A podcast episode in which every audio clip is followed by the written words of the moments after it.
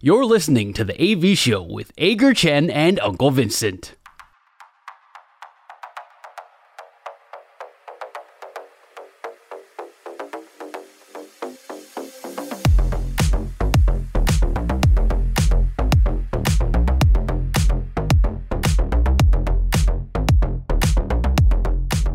本周爽不爽是我们节目的第一个单元，我们分享上个星期发生在自己身上最爽的事情，还有最不爽的事情，不一定要跟运动有关，只要说完能够开心就好。阿戴，你上个星期最爽的事情是什么？Fantasy Basketball，Yeah，又来固定，又来，哦，你又赢了吗？不是，不是，不是，上上礼拜是平手，没有赢，但我固定来更新一下.就是我最近这几周，我现在大概在联盟十二队嘛，然后我大概是第六名的战绩，所以算是在居中的位置。可上礼拜真的很爽，原因就是因为我记得在。上礼拜有点像高潮低潮啦，一开始的时候我还算领先的，你也知道，你跟我提醒过吗？一开始的领先都不是领先，好像那时候比项是来了个五比二，还是说可能六比二之类的，哇，那时候领先很多，非常爽。结果呢，到中盘，可能到礼拜四、礼拜五那个时候就变成了，哇，我整个被大逆转，变成二比五、二比六，我只剩下赢两项哦。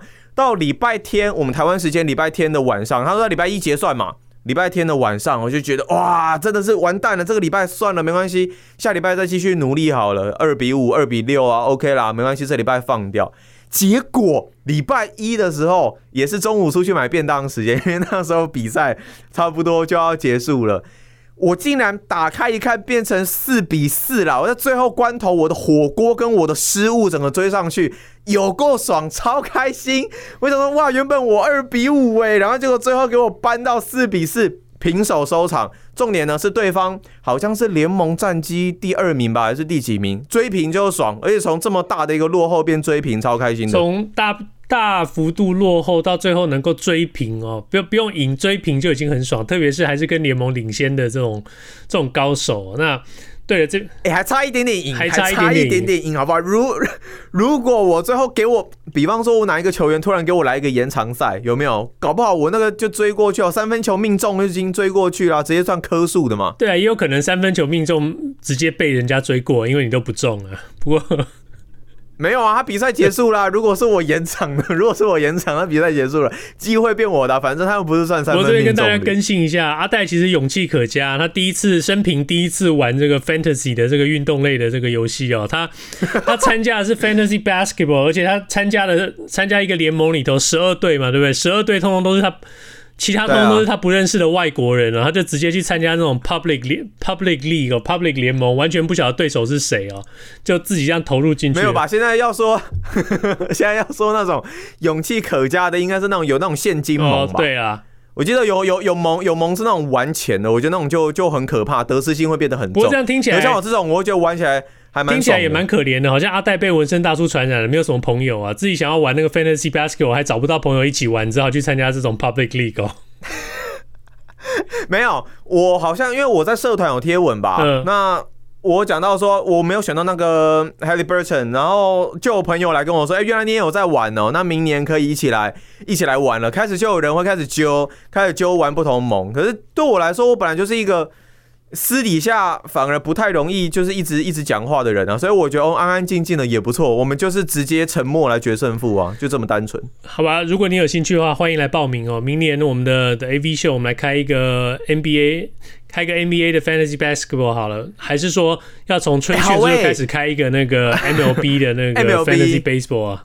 然后说不定可以 AV League，说不定可以来修理一下纹身大叔，或者修理一下阿戴哦。不过 Anyway，让我来讲一下我的爽好了。我的爽是，我今天今天突然在突然感觉到说，台湾今年的棒球界还真的是非常忙碌哦。从经典赛之后就算了，整个联呃整个联盟的。呃，正规赛季之后，台湾大赛之后，亚运、亚冠、冬季联盟，还有即将登场的亚锦赛，然后是我们刚刚提到的张毅宣布投入明年的选秀，张毅成、张玉成也不排除加入中职。这冬天真的是非常非常热闹，第一次感受到就是那种台湾棒球球季结束之后，还像美国职棒这边一样很热闹，一直不停的有棒球的新闻。我就觉得说，其实今年台湾的棒球球迷。还蛮幸福的哦，对，还加上一个大巨蛋开箱哦，大家可以去体验大巨蛋。就是如果你有机会的话，当然不要给黄牛任何机会，我们那个黄牛通通去死啊！那但是就大家有机会的话，好好去体验一下大巨蛋。下个礼拜我们应该会有一个来宾，那他可以来跟我们讲一下他进入到大巨蛋里面看比赛的想法。当然，我们自己也希望有一天能够去亲自开箱一下大巨蛋啦，或者是自己去迟早的啦，对，迟早的，去去去，不管是去看比赛，还去参观一下，毕竟这是一个呃台湾指标性的一个运动型场馆呢。我们身为一个运动节目的主持人，总是要有机会去去看一下，这是我最爽的事情啦。就很简单，就是今年棒球界非常忙碌，让觉得说台湾的棒球棒球界也有美国职棒的这种休赛季的这种感觉。那你不爽的事情又是什么？哎、欸，我先我先讲一下，我上礼拜才刚播完一场东盟，嗯，然后那一场是有有台湾球队的比赛，是那个中职联队的比赛。我必须要说，其实东盟的节奏，我觉得看起来真的是还蛮爽的。嗯，就是他那个，因为可能胜负并不是来的这么的重要，然后可能以一些测试目的为主，所以他的一些出棒的积极度啊、投球的节奏啊，当然台湾球队平均而言，我觉得还是比较拖。我必须老实讲，因为我播到是对日本球队比赛，那日本球队真的他们的出棒的那种积极度啊，然后投球的那种节奏明快的感觉，我觉得看起来是很顺畅的啦，蛮舒服的，我还蛮喜欢的。所以这是你的不爽。没有，这是我的爽。再来，这是我的爽啊！对不起，对不起，这是我的爽。这你的爽，OK。嗯，再来是我的不爽不爽的一个部分。对，我不知道你有没有遇过这种人，就是在职场当中，我非常讨厌遇到一种人，是说他今天呢表面非常的谦虚来问你事情，就是想要请教一下你的建议是什么，但是。当他在问完你所有的建议之后，把你所有的建议全部都反驳掉，这是我上礼拜遇到一件最不爽的事情。他是想要吵架而已吧？我不知道。就比方说好了，比方说，好，他来问你说，哎、欸，那个大叔啊，我今天那个今天刚开始做节目，你对于做节目有没有什么样的建议嘛？好，你现在真的给我建议看看。呃，我觉得。你要做你自己，你不要建立人设，你要就要当你自己本人，心里想要什么就要讲什么。嗯，但是但是我觉得当自己这样子对于观众有点不太负责任哦。那如果完全当自己的话，这样子的话，我觉得大家接受度不高。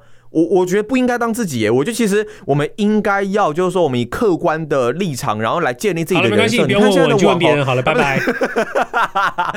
哎，就是这种感觉，就是他不只是。否决你的建议，他反过来教育你的这种感觉，我就觉得说，那你当初干嘛问我啊？你不就自己很厉害，不就自己好棒棒？你就 我我不是不能接受人家就是就是教育我，或者说给我建议，但重点是是你一开始来问我建议的，然后而且。因为你又是还没，你又没有做过，你也不知道你做的这个，你你讲的这个想法是不是对的啊？然后你就这样子反过来教育别人，我是觉得，那你当初就不要问我嘛，这就是一种 k moji 的不爽。我觉得说，我怎么，那你当初来问我干嘛？所以这是我刚刚一开始为什么跟你说他是来吵架的吧？他怎么会是来问问你问题呢？就其实啊，你讲到这个我很有感。我最近才刚好碰到一个小朋友，他他要买他人生中的第一辆车，因为他刚刚找到工作，他买他人生中的第一辆车。我以为你说小朋友是那种五岁还是十岁的，就你给我对我来说，小朋友是那种刚刚出社会，人找到工作要买人生中的第一辆车的时候来问我。然后呢，他又从来从来没有来过，从来没有来过洛杉矶，刚刚才搬来洛杉矶。然后我就我就给了他一些建议，我就说现在汽油的价钱很贵。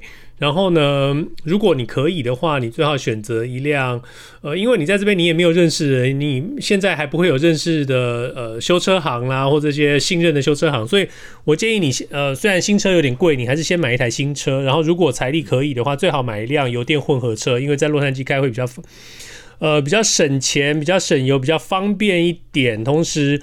呃，我也不希，然后他，然后结果呢，他就开始开始争了。他就说，啊，可是我上班的距离离我很近，我又不需要乱跑。那我觉得其实油油电车帮我省省到省不到多少。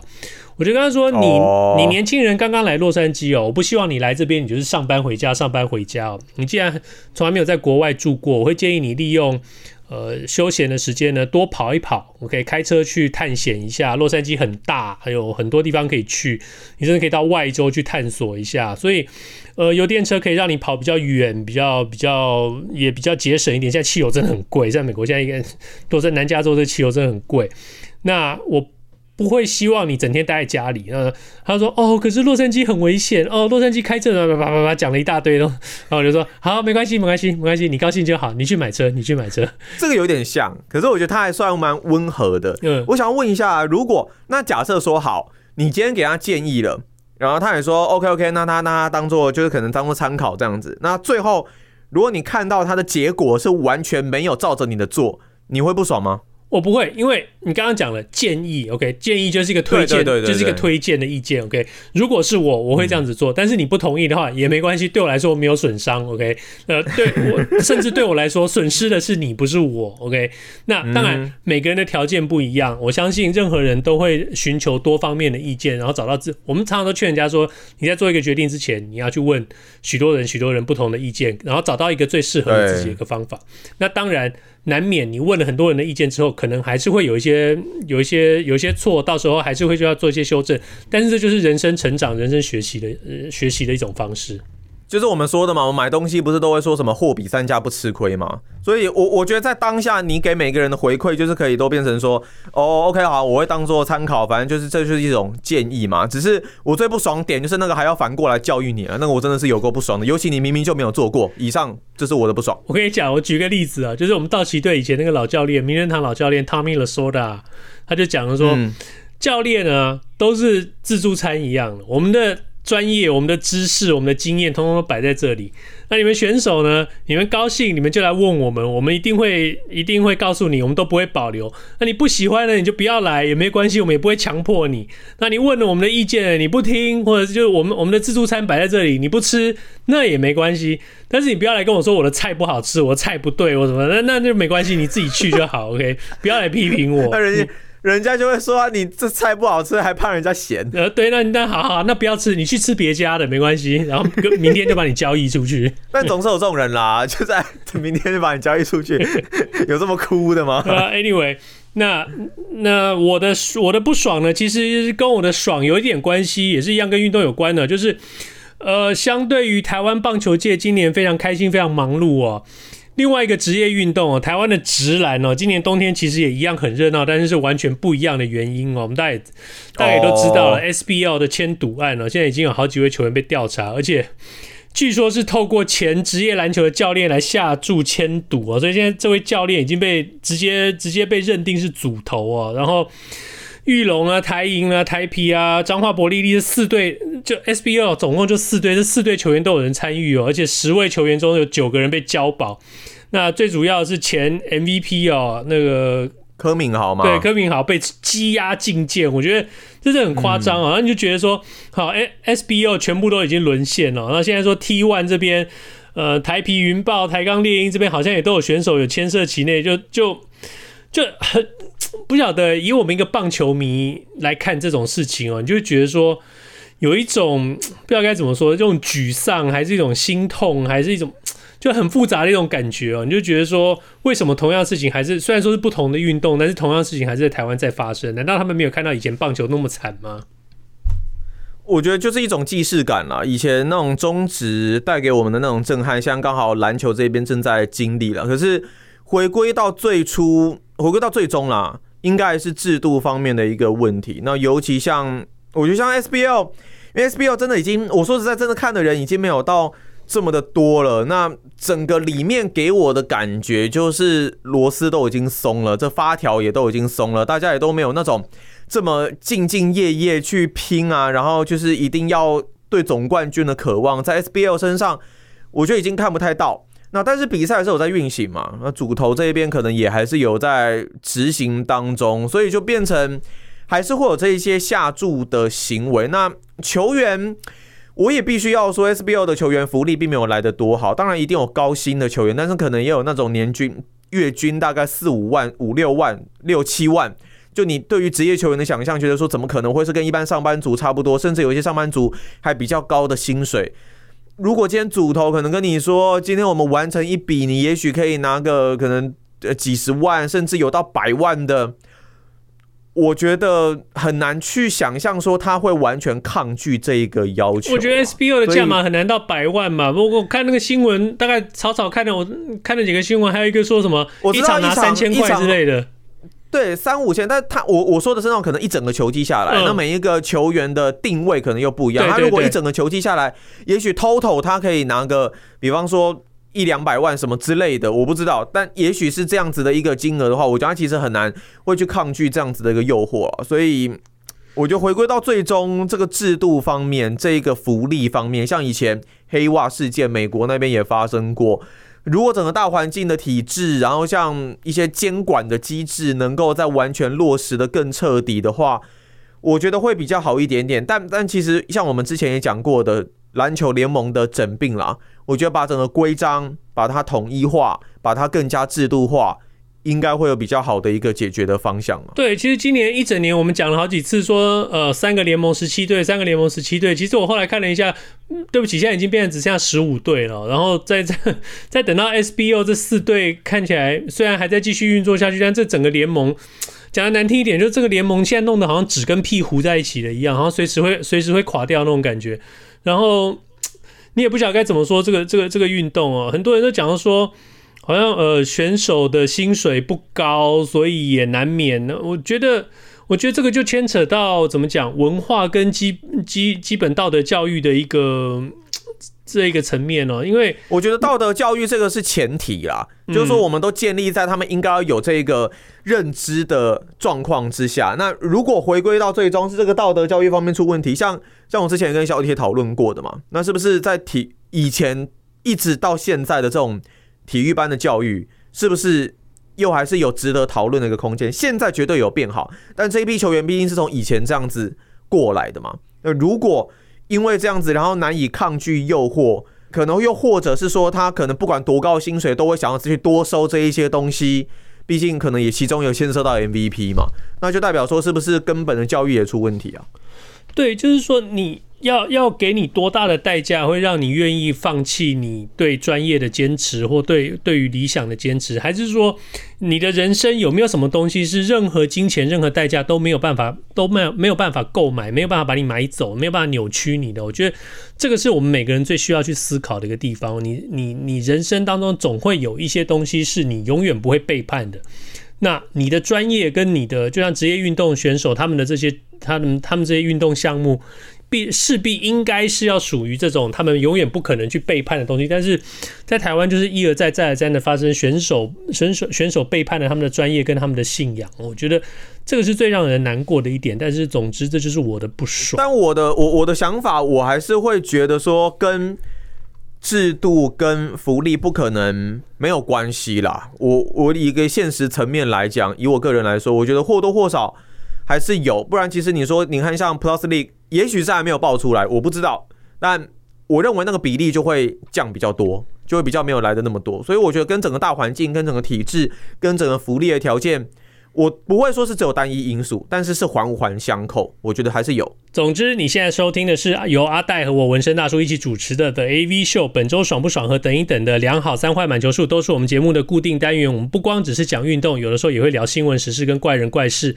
如果你对我们节目有任何意见，也欢迎到我们 Facebook 的粉丝专业留言，让我们知道。我们下个星期见，拜拜，拜拜。